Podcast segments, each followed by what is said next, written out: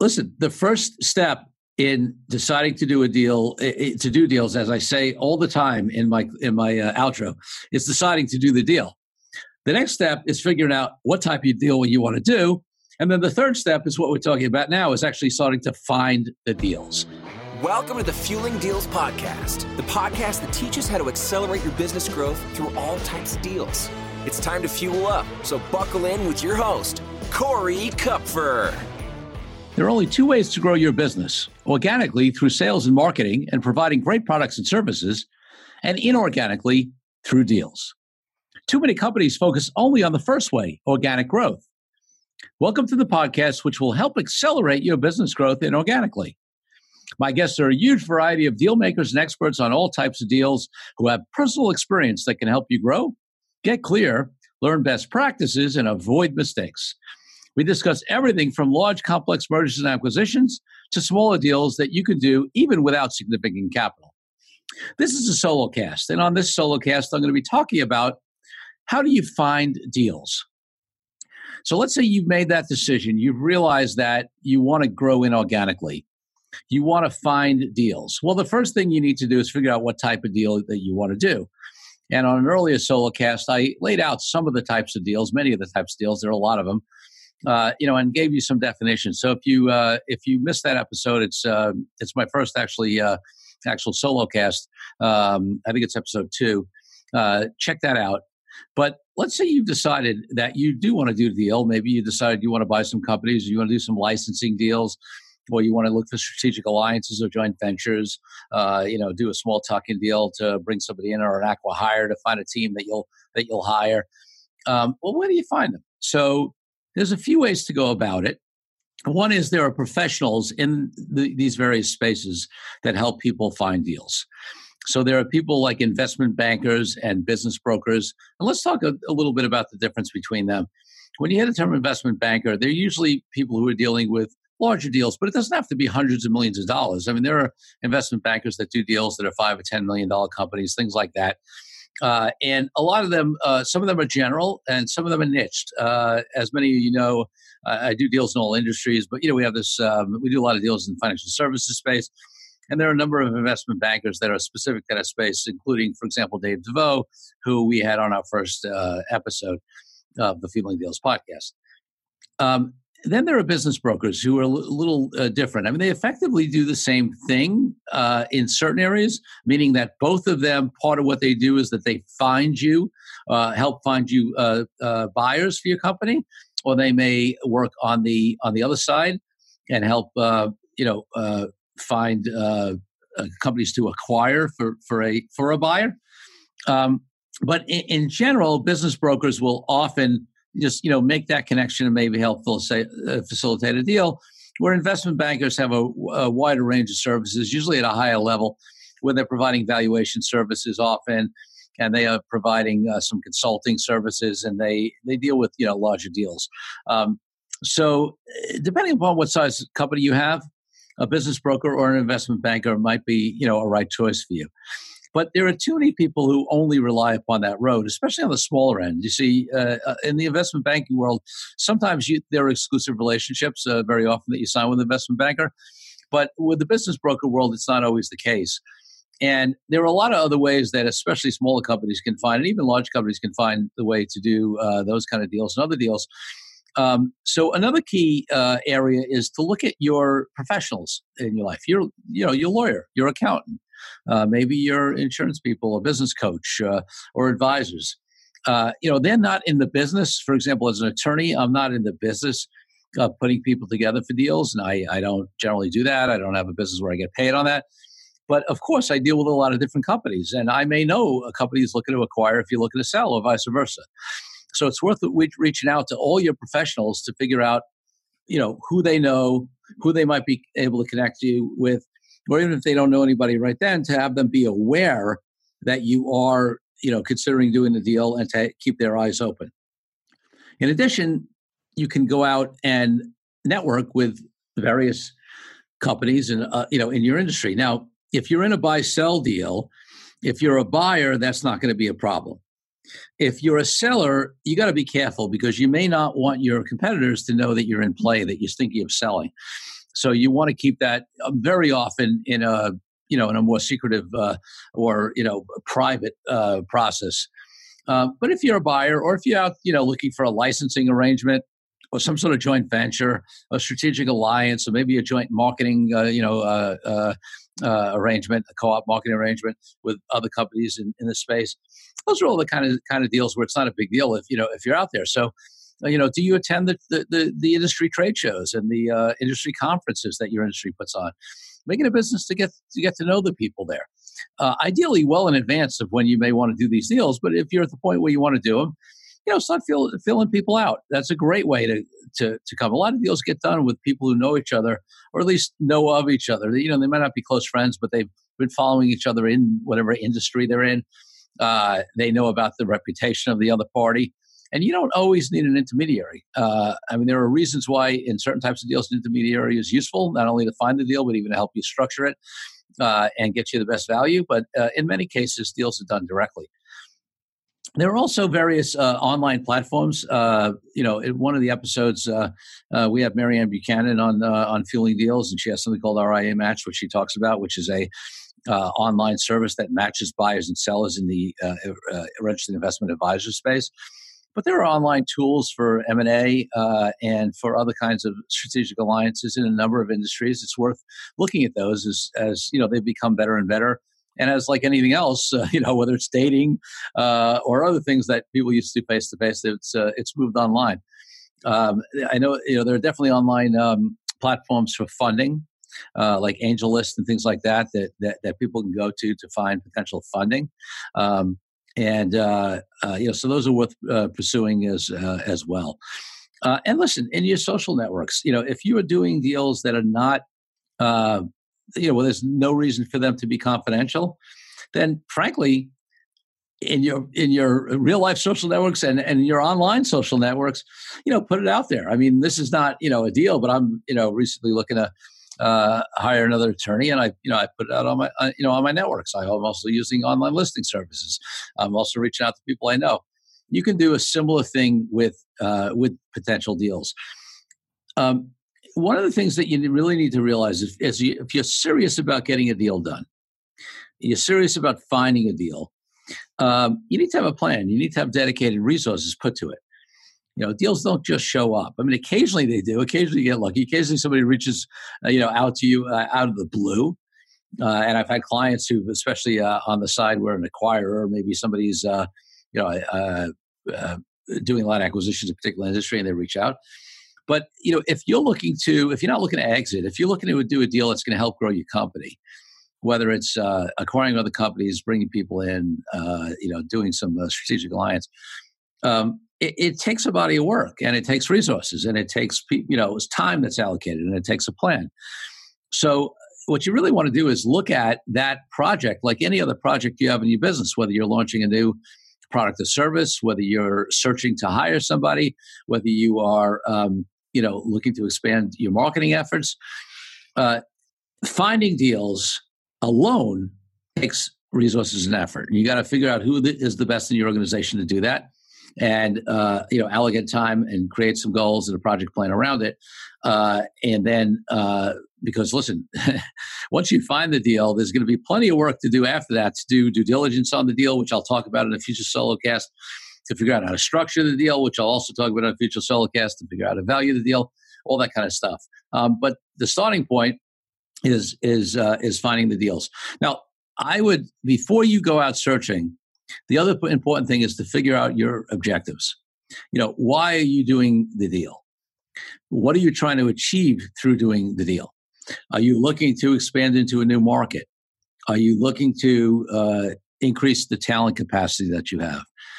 Uh, are you looking for particular expertise? Are you looking uh, just to increase scale because maybe you want to exit and you know uh, you'll get a higher multiple if you scale, or maybe you need to scale just to be competitive with your competitors who have who have gotten bigger, or maybe uh, you actually want to uh, get out of um, doing some of the responsibilities, either just to slow down or to be able to focus on more important things. And you can do a deal that where you outsource some of that or in-house some of that with key uh, acquisitions or hires. Once you figure that out, uh, you'll also have a better idea of figuring out who you need, right? I believe that you should get clear on the objectives, and then I'm, I'm a big believer in visioning. And when I want to create something, I'll I'll just use this example of uh, of this attorney. It's a very particular need I have, very particular particular spot. It's not your usual average attorney. It's got to be somebody who's entrepreneurial. It's got to be somebody who's um, you know, willing to take some risks. It's got to be uh, somebody who wants to help build something. Uh, you know, somebody who doesn't need you know a, a multi uh, uh, six figure check from day one. Um, for a number of reasons. So, you know, I realized all that. Well, I created a vision of my ideal candidate. And who knows? Uh, you know, by the time this uh, this podcast right now, as I'm recording that, I'm interviewing. Hopefully, by the time we air this podcast, I will have found the person. But you want to do the same thing with a deal. You want to create a vision for the ideal situation that you want to manifest, in my mind. I, I really do believe that the world is manifest from within. This may not seem like a hard deal concept or a lawyer concept or whatever, but I truly, truly believe that. And and and listen, if you think about it, it it it may seem metaphysical, but it's really logical. There is nothing in this world that is man or woman made, right? That's not made in nature, that has not first been that has not been created twice, as they say. Once in somebody's mind, and then one, and then once in reality. Whether it's the mic that I'm recording this podcast on, the headphones I'm listening to, the desk that that everything's sitting on, my computer, uh, the internet, you name it. Somebody had the concept to create that or some earlier version of that, and then it manifested. So by definition, things don't manifest until you create them internally first. So I believe that works as well with manifesting deals. So, and it also, listen, practically, if you're not as uh, uh, into that from a metaphysical point of view, practically gives you a level of clarity of exactly what you're looking for when you really set forth that ideal scenario. And, you know, there's studies, I talk about this in my authentic negotiating book, there's studies that show that uh, if you hold high expectations, you're much uh, more likely to get a positive result in negotiating and otherwise. Well, if you have a whole, uh, hold a high expectation of being able to manifest the type of deal that you want and that you'll be able to find it, then the chances are, uh, you know, you're going to be more successful in that frankly, because I think actually, I think you do give out the energy that will attract it. I believe in that. But also practically, it's going to be more top of mind. You're going to be more excited about it. When you talk to people about it, you know, it's going to sound like a better opportunity. They're going to be more likely to, to remember what you're looking for because you know you sounded like you really believed it was going to happen and and you were excited about the opportunity and you were showing them you know your ideal person and it really may help them click in and say oh that person that company that you know, it would be a perfect match for you um, so, so you know, you want to do that. Um, eh, the listen, we talk about the fact that companies, every company focuses on on organic growth. And part of the purpose of this podcast is to have people at least consider and focus, in addition to focusing on organic growth, on inorganic growth, meaning doing deals. Well, if you think about your organic growth, uh, when you think about the services you want to provide, the, the products you want to create, the marketing plans you're putting in place, the teams that you're building, all of those things, if you're doing them right, you're doing them by creating a vision for what you want to create, by putting a plan, a project plan in place, by taking the action steps necessary to do that, by putting resources, whether it's time, money, energy, focus, etc., behind those initiatives. Well, you know, listen, deals are the same thing. It's just a, a new area to get uh, to get educated in. And that's another point about finding deals. Um, it's important to do your research and get educated in the space. Uh, you know, if you want to do a licensing deal because you have some uh, content or product or a training program that you think is valuable out there, well, first of all, you want to try to figure out whether there's really a market for it. Uh, but also, you need to know before you go out and sit down uh, to a deal for, to license somebody. Listen, the opportunity comes around, uh, you know, along, and you're not, you weren't planning on it. Like any good entrepreneur, hopefully you're gonna, you know, you're gonna uh, uh react on your feet and uh, say yes and figure it out, right? But the, um, uh, you know, but but beyond that, if you if you're in a place where you're planning this, then instead of just winging it, what you want to do is study the models out there, study the industry. If you're doing a licensing deal, what are the royalty rates in your uh, area uh, for the, the, particular kind of products or services that you're going to license? are there minimums that, that, that they usually are, minimum thresholds that the licensee needs to meet to be able to keep exclusivity, for example, you know, in a license. Um, uh, are there upfront, you know, fees already? Uh, and and then what are the requirements on, on your side as a licensor? Um, so before you go out and find the deals, do a little research because you also want to be able to, if you do find somebody, you also want to be able to, um, you know, speak intelligently so that they are attracted to do that deal with you because finding them is one thing but then closing them and and, and having them want to do a deal with you is the other piece of it. So uh, you know there are different specifics in terms of the different types of deals that you do but in every case you want to create a conscious effort a program and look at the team and resources around you that you need to find those deals to be able to grow your business Another one, uh, you know, that that should be obvious, but a lot of people uh, don't take advantage of it as much as they should. Is look for other companies that have done the kind of deals you want to you want to do. Now, there's there's sort of this this false assumption that uh, other companies aren't going to talk to you because they're not going to want you to know what they did. It's their secret sauce, maybe their competitors, etc. And you know what? Sometimes that's true, but there are plenty of times where actually that's not true where people have done deals, they're happy to be, you know, they may just have an owner who's generous in spirit and comes from a, you know, what I call operating on the creating plane, what Wallace Wattles is actually called operating on the creative plane as opposed to the competitive plane, which is something I believe in. Or maybe they're in different geographies from you. Uh, or they uh, are in the same general area and product, but they're up market, down market from you. Um, I talked a little bit on a prior uh, solo cast where I went over the 2018 deals. You know, if you haven't listened to that one, check that one out on some of the reasons why companies do those deals and how they do deals with with, with companies that seemingly uh, are competitors. Well, even if you're not going to do a deal with them, don't assume that they won't talk to you that you can't gather information from firms that that do what you do because they may not view you as a competitor because they're in a different end of the market, different geography, or just because they come from a different place and they're willing to be generous. So, uh, you know, obviously find out what they've done if you can before you do your own deals. Learn they have mistakes. Get the parameters, uh, you know, that are there in the industries. Obviously, there are professionals also who do deals in those areas that can probably help you as well. Um, so, you know, listen, the first step in deciding to do a deal to do deals as i say all the time in my in my uh, outro is deciding to do the deal. The next step is figuring out what type of deal you want to do and then the third step is what we're talking about now is actually starting to find the deals. So i, I wish you all the best in, in looking and, and, and finding deals and look out for the future uh, solo cast where we're going to be talking about well what happens after you find the deal uh, how do you evaluate it? How you do due diligence? How you value it? How you negotiate it? How you get it closed? We're going to be covering all those topics in the solo cast, and also obviously with the amazing guests that we have on. Uh, they're going to be talking about a lot of aspects of that.